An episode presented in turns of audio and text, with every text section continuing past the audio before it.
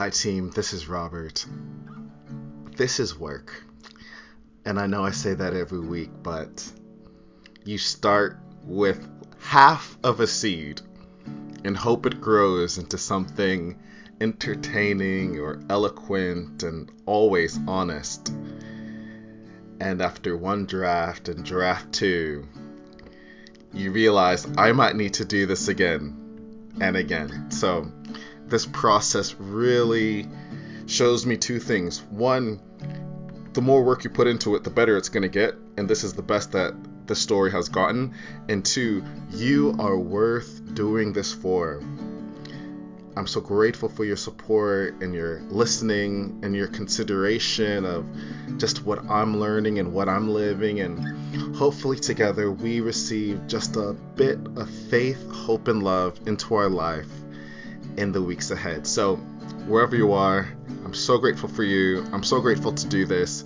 Together, this is episode number 14 of the podcast New Problems The Spiritual Gift of Encouragement.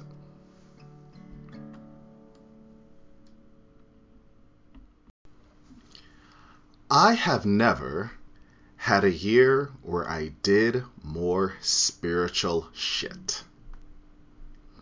This is 2020. This is 2020 in the global health crisis. If there was ever a year where any and all of my spiritual ammunition in my arsenal needed to be fired, now would be the time to fire. As Captain Kirk exclaimed in the fairly watchable movie Star Trek when under siege by the rogue time traveling Romulan Captain Nero Fire everything. 2020 is a clockwork orange mixed with Friday night lights.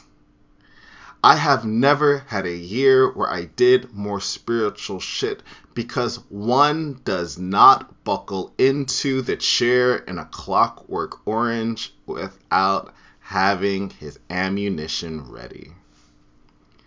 I have never prayed more, night after night, alone, with friends, on Zoom, interceding and leading, being prayed for, praying for prophetic dreams, receiving prophetic words, doing prayer drawings, praying while I walk, waking up, praying in tongues, waking up, praying in the park. I prayed a lot in 2020.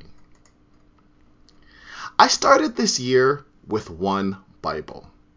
Now I have three stacked on my bookshelf like a little altar to my sense of spiritual authority.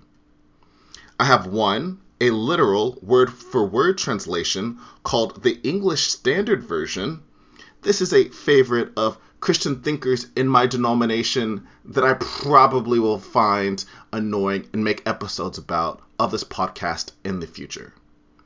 This is my primary Bible when the president pulled his Bible stunt in Lafayette Square in Washington, D.C., a Bible factory revolted and decided in response to give away hundreds and hundreds and hundreds of Bibles a copy of something they called the Good News Translation.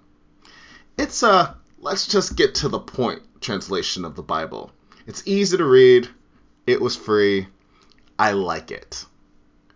But because it's 2020 and I've done so much serious spiritual things, I now have a copy of the New Oxford Annotated Bible with the Apocrypha. The Apocrypha are books from the Hebrew tradition that certain branches of Christianity do not accept as the divine Word of God. Which means this version of the Bible could be considered my liberal Bible. Of course, there are just some things about the Force an evangelical will never teach me. If I want to decide for myself if the Apocrypha is good enough for my life, I had to get a copy on my own. And besides, it looks important, which is all we really have to show for life in 2020. Plus, it's more than just having an altar of three Bibles on my bookshelf, I read them. In 2020, I finished Genesis, Ezekiel, Revelations, Luke, 109 out of the 150 Psalms, James, and I'm currently, as you may have suspected if you've listened to this podcast, reading 1 Samuel. And I like it a lot. Because my job convenes a tapestry of spiritual thinkers and leaders and regular people and commentators, facilitating guided conversations about spiritual practices and living in service and philosophy, I have learned so much in 2020. I have meditated. I have learned to count to 10 on my in breath and count to 10 on my out breath. I'm a fidgeter by nature, but I'm trying to keep both of my feet on the ground because my feet are anchoring me to my sense of earth, and my sense of earth, I have learned, is how I gather a sense of presence. I have learned so much from so much Christian content in 2020. I have listened to so many podcasts by millennial guru John Mark Comer when I'm going through my self care walks throughout Bed-Stuy. There's streams on YouTube that maybe you've heard about from churches there were those three weeks back in the spring when every pastor had to have an Instagram live with their favorite guest pastor and told us God was going to do something amazing in our 2020. We just had to wait for it. I have marched for Black Lives in 2020. I have chanted for Black Lives in 2020. I have perfected my favorite recipe, red beans and rice. I enjoy a cup of pour over coffee every morning. I just know so many of the strategies for keeping your heart rate down breathing, cooking, walking, finding something tactile, reaching out to friends. I sit in parks and I sit on the roof and I sit on the stoop and I play the guitar. I did a lot of good things for me in 2020. Every tool in my well being toolbox was brandished, and every evil thought and anxious thought and wicked thought was nailed with my hammer accordingly. Because I've been taught, and I know these things, and I read about these things, and Brene Brown is sensei. All the hitting and the pounding and the breathing and the Bible buying all added up to last week. Last week when I just could not get out of bed. I couldn't get out of bed. I was on one of those last three pathetic pumps from your super soaker, and there's just no water to be had. I just could not get out of bed, which happens. And it's easy because it's 2020 and I'm living on a bed in 2020 in a windowless room. This room, of course, has a window. I'm not a loser. According to an interpolation from my faith tradition, I am apparently supposed to be blessed and highly favored, and blessed and highly favored people do not live as if they're bumblefucks in Bushwick. I live in a room with a window because that's the window God has given to me. Except, I can say that this is not a window that's a window in any practical sense. You cannot see anything from this window. It receives no fresh air. It faces an air conditioner six, six inches away from the window pane. I am on the second floor of a five story building. Looking up is just stacks and stacks of gray and decayed brick like those stories from those kids in the country when they fall down the well and the whole town has to come and drag them out. I am in the pit, greeted by pigeons that arrive on the hour atop my neighbor's air conditioner, leaving ample evidence. My window has security one way screws, so I can't unscrew the security lock and put in an air conditioner, meaning I'm so hot here and I'm listening to an air conditioner that is not mine 22 hours a day. Altogether, it's just me in a windowless room in 2020. Which is not to say that my windowless room is a terrible room. If this is the bottom of the well, at least the well has Wi Fi and a decent floor lamp. So I stay here. This windowless room in 2020, my office, my cafeteria, my spiritual retreat, the bleachers to watch baseball, this windowless room is the cradle for every thought, idea, revenge fantasy, rant, and sense of joy that I have. This is where I listen to Mets announcers Gary Keith and Ron be vexed about the Mets' playoff chances, despite it never being easier for the Mets to make the playoffs. I despise YouTube church from my windowless room. I created a podcast in my windowless room. The point is, everything good and bad that happens to me happens in a windowless room on Willoughby Avenue. And that's just the way it is. Now, before the pandemic, I really kind of liked it here. I'd get home, I exhaled, shut the door, and everything I had gone through or worked on was left outside. It was just me here. Everything in this space is just a cradle to things that I find beautiful. I love looking at the things in my windowless room. I have a keyboard, a beautiful guitar, a copy of One Fish, Two Fish, Red Fish, Blue Fish by Dr. Seuss. I have a poster that says Romance is Boring in Millennial Pink. I went to the Guggenheim Museum a few years back during their exhibition about the minimalist painter Agnes Martin. She's amazing. Her concept is grids on grids on grids, which I've interpolated in my room with random Lack shelves that I found one night on my self care walk. There's a cutting board that I bought from Craigslist for $10, which is just pink grids and blue grids going side to side next to my desk and my floor lamp. I like being here.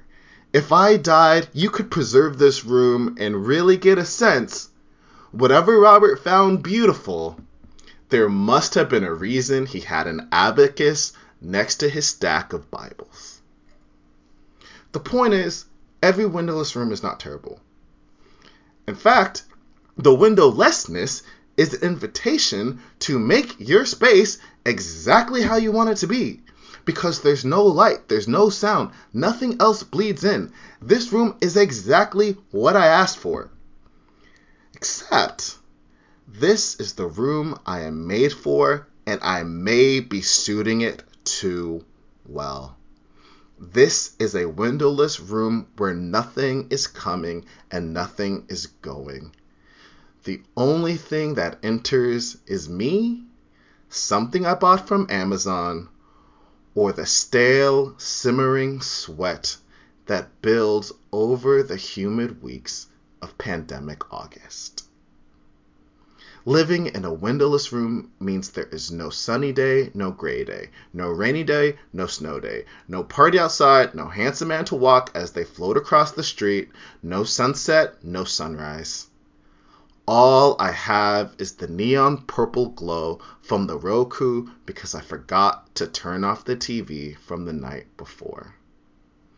Every day I wake up too early, check my phone for no real reason, and turn into my favorite radio show in my head, Rob Woe and the Willoughby Morning Zoo. Even in normal circumstances, waking up to the sound of your own inner voice is an issue.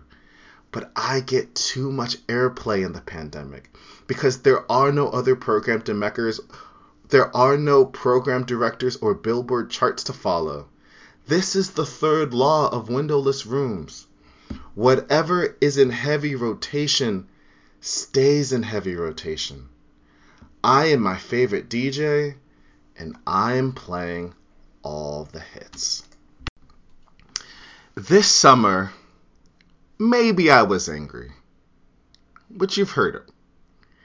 It was sadness and contempt. And sadness and grief aren't unuseful emotions. I heard in 2020, though, that grief is love with nowhere to land.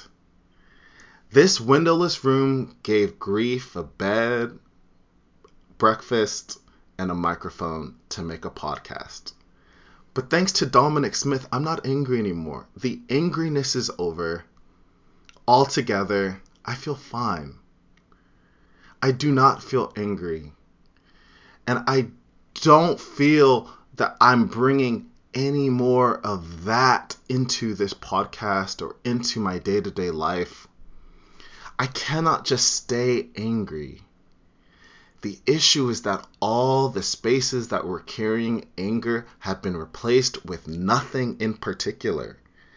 The adrenaline from my anger is over, and now it's just me, under the glow of the Roku, wondering if there's sun outside. So I'm here, in this room, hour after hour, with no real reason to go or do anything. I'm good at this now. I am the windowless room. When I wake up, I begin not looking outside, not at trees or sunrises. It's just me and my inner little radio. Days spent in a windowless room is what my literal Bible, my faith tradition, would call a spirit of heaviness. The liberal Bible would call it a faint spirit. And the let's just get to the point translation calls it sorrow. Last week I took a shower. It was on Thursday, around 3 p.m. I wandered into the bathroom and sort of floundered around for 10 minutes, checking on my patchy beard, too tired to actually get in the water. Except staring at my beard triggered my sense of shame around self absorption. And I got my clothes off and I got into the shower. I'm too emotionally fragile to hop on in, but I got there. Hot water on, me in the shower, I finally had a thought. Robert, if you're going to simply do nothing and accept that you are going nowhere, this would be the better place to be lingering. Under the water, under the freshness, getting clean. If you're just going to spend a day too emotionally fragile to want to leave the house. At least be fragile in the water. Which says a lot. Because if 2020 is the year of me trying and failing to find reasons to get out of bed and be strong during the global pandemic, I was always going to end up with waterless super soakers at the end of our August with no adrenaline because we are windowless rooms. I can never do enough to drown out the radio station that finds a reason to be angry, to find a reason to replay so much grief and bitterness. I know my favorite songs. I know my potent triggers. I imagine what my enemies are saying and doing. There's so much noise in this windowless room, and nothing is going to break in or break out. Sarah McLachlan, this podcast official sensei, describes the spiritual search in a windowless room so well. In her song from the 90s, Building a Mystery, she wrote, You live in a church where you sleep with voodoo dolls and you won't give up the search for the ghost in the halls. Wearing sandals in the snow, a smile you can't wash away. Can you look out the window without your shadow getting in the way? And she's just so spot on. There are so many places to go and things to do and philosophies to try and spiritual shit to get done in Jesus' name and every year can be 2020s if you want to, because humans will never have a year where searching for a meaning is not the ultimate point. But no matter what you do, we always go back to our windowless rooms with the radio stations we're the DJ for. and after the Bible camps and Sunday services or Coldplay concerts, we get back to where we started, to our stack of Bibles and the sound of pigeons clanging against your neighbor's air conditioner. So, spiritual growth cannot be what we're doing. It cannot be about our access to information. It cannot be how many Bibles we have on our bookshelves and whether or not we have the right translation. Jesus of Nazareth is not asking what we're reading. It's asking where are we reading it? That's what makes the difference. This is what is called abiding. Abiding. The invitation to rest linked up in our sense of life security, and strength. Where where we linger is where we receive the most life. In his last words to his disciple, Jesus of Nazareth said, I am the true grapevine, and my Father is the gardener. He cuts off every branch of mine that does not produce fruit, and he prunes the branches that do not bear fruit, so they will produce even more. You have already been pruned and purified by the message I have given you. So abide in me, and I will abide in you. For a branch cannot produce fruit if it is severed from the vine and you cannot be fruitful unless you remain in me. Yes, I am the vine, you are the branches. Those who remain in me and I am them will produce much fruit. For apart from me, you can do nothing. Anyone who does not remain in me is thrown away like a useless branch and withers. But if you remain in me and my words remain in you, you may ask for anything you want, and it will be granted. When you produce much fruit, you bring great glory to my Father. Abiding is such a beautiful, wise, irreplaceable invitation because abiding means to remember where you're lingering and where you're lingering in the sense and in the love and in the people that give you life.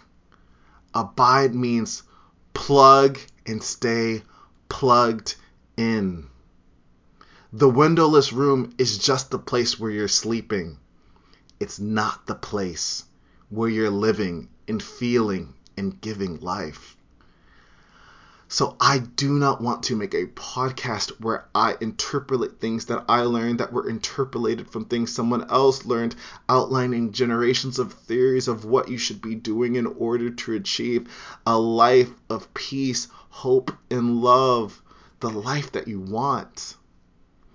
I don't want to be another step of your lifetime of steps about just trying and failing to find something to hold on to. Today, we're just being honest.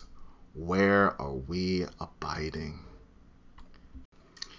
If you are abiding in doubt, the fruit of your doubt will be powerlessness. But if you are abiding in imagination and wonder, the fruit of your life will be curiosity and openness.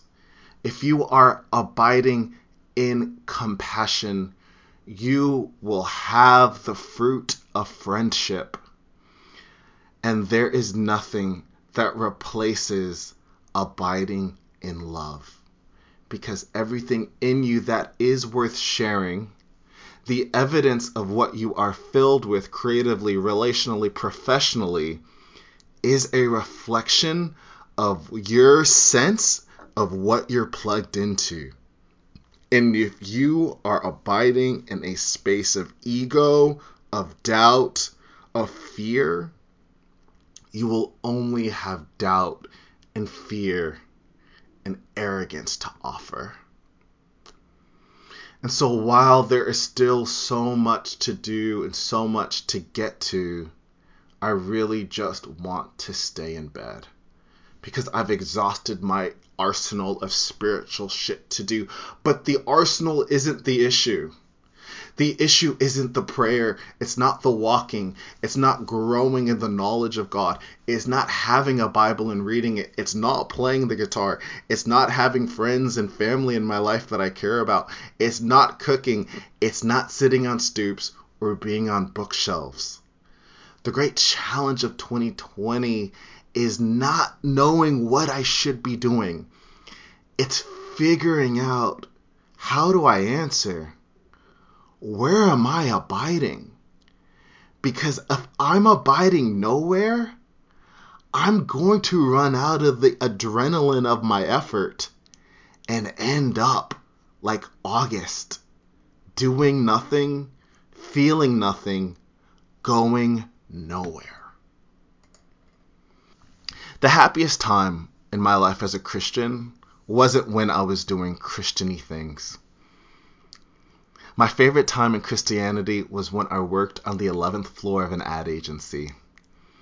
The 11th floor sucked. I used to sit on the 8th floor. It had an espresso machine and really cute people and a buddy who sat next to me, and we were just out of control at work. She would make post its with the names of whoever I was going on dates with, and she would power rank them on the wall next to us, which was kind of insane, but it was really super fun together it was laughter and joking and memes and everything that makes feeling like you work in advertising so cool.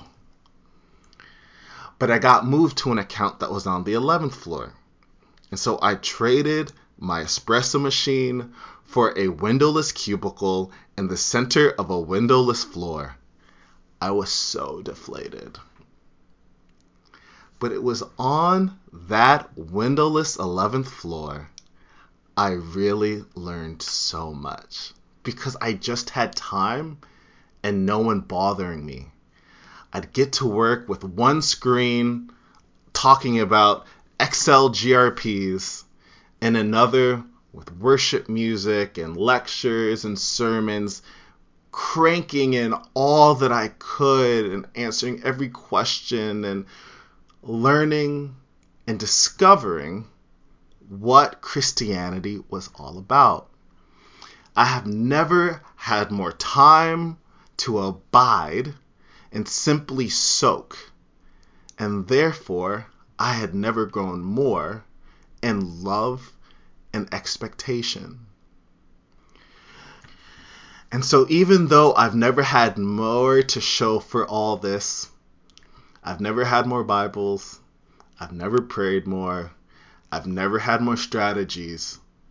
I've never lived less connected. And I don't have that faith and hope that makes doing what I do filled with delight and clarity and purpose. I feel this windowless room so much because I linger here and I abide here. And when you're abiding in the wrong thing, you never feel like you've got something more to give away. When I was a kid, in Sunday school, there was a song in my faith tradition that is interpolated by the various Christian faith traditions. It's very simple. It's called His Banner Over Me is Love. It's one of those songs people teach to kids because the song has motion and it's really fun. But that song came into my mind this week. It is vital. And it's such a gift. His banner over me is love means his banner is where I linger, and I linger under love. This song is based from the Hebrew Bible's epic poem from the book The Song of Songs which was never really discussed when I was a kid because we were all supposed to be purity rings, and nobody in Song of Songs was wearing a purity ring when they were writing the stuff. But in their bliss, they raise our awareness to the beauty of abiding. In one of the love letters going back and forth, the woman writes, As an apple tree among the trees of the forest, so is my beloved among the young men. With great delight I sat in his shadow, and his fruit was sweet to my taste. He brought me to his banqueting house, and his banner over me was love. Sustain me with raisins, refresh me with apples, for I am sick with love. His left hand under my head, and his right hand embraces me. I adjure you, O daughters of Jerusalem, by the gazelles or the does of the field, that you do not stir up or awaken love until it pleases. The beauty of life is not discovering what God is doing for you, or what your job is doing for you, or what your political candidate is doing for you and spiritual maturity isn't putting another notch on your belt of good things that you've done. The beauty of life begins when you find your banner. The beauty of life when your banner anchors your sense of safety and connection and identity. The banner over you is love, and this is the great invitation for life to stay in bed all day and not even mind because the banner over you is love. But to go in peace with love and power and the invitation to be fruitful because you know that abiding is not a place we are fighting for, it is the place we are living from.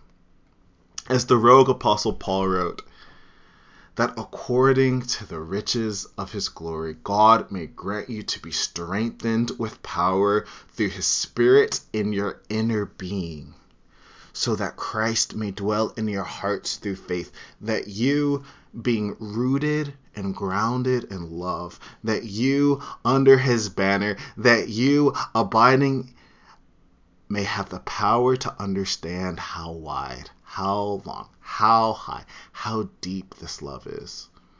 May you experience the love of Christ, though it is so great to understand. Then you will be made complete with all the fullness of life and power that comes from God. Spirituality is a true, meaningful search.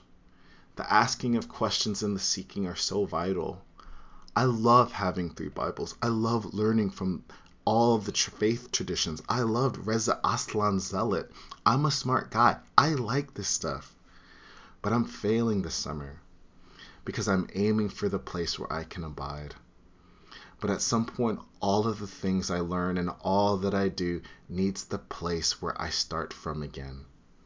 Because fullness cannot be the destination it has to be the place where I begin. Yesterday was another Thursday. I showered and I stumbled upon a party in the park. It was an amphitheater, there was a DJ, and hundreds of people bouncing to the sounds of 70s house music. It was awesome. And of all this spiritual shit I've done in this park, praying and reading and drinking wine and listening to podcasts and audiobooks, this was the night that this park felt most like the space where I abide because I love this park and I haven't felt it until I danced in it. Because the opposite of a windowless room is remembering where I get to dance. I get to dance because I get to tell my body this is the place where my gratitude is lingering. And the gift of praise means I am going to not dance to the radio station in my head. There's a life around me I get to plug in and be a part of. I cannot dance to the radio station in my head, but I can dance here in this park with these people and the random hawks making their homes in Bed-Stuy, Brooklyn. The spirit of heaviness is replaced by praise, not because I'm giving an ego filled cosmic God the price of doing spiritual business. Praise is God's gift to me. The psalmist writes, You have turned my mourning into joyful dancing. You have taken away my clothes of mourning and clothed me with joy that I might sing praises and not be silent. O Lord, I will give you thanks forever. And if I had my own translation of the Bible, I guess I'd write this verse this way You have turned my windowless room into a dance party. I have showered and I am clean and I'm wearing a floral jacket so that my joy and the joy inside can be seen again in my singing and in my laughter. I won't stop.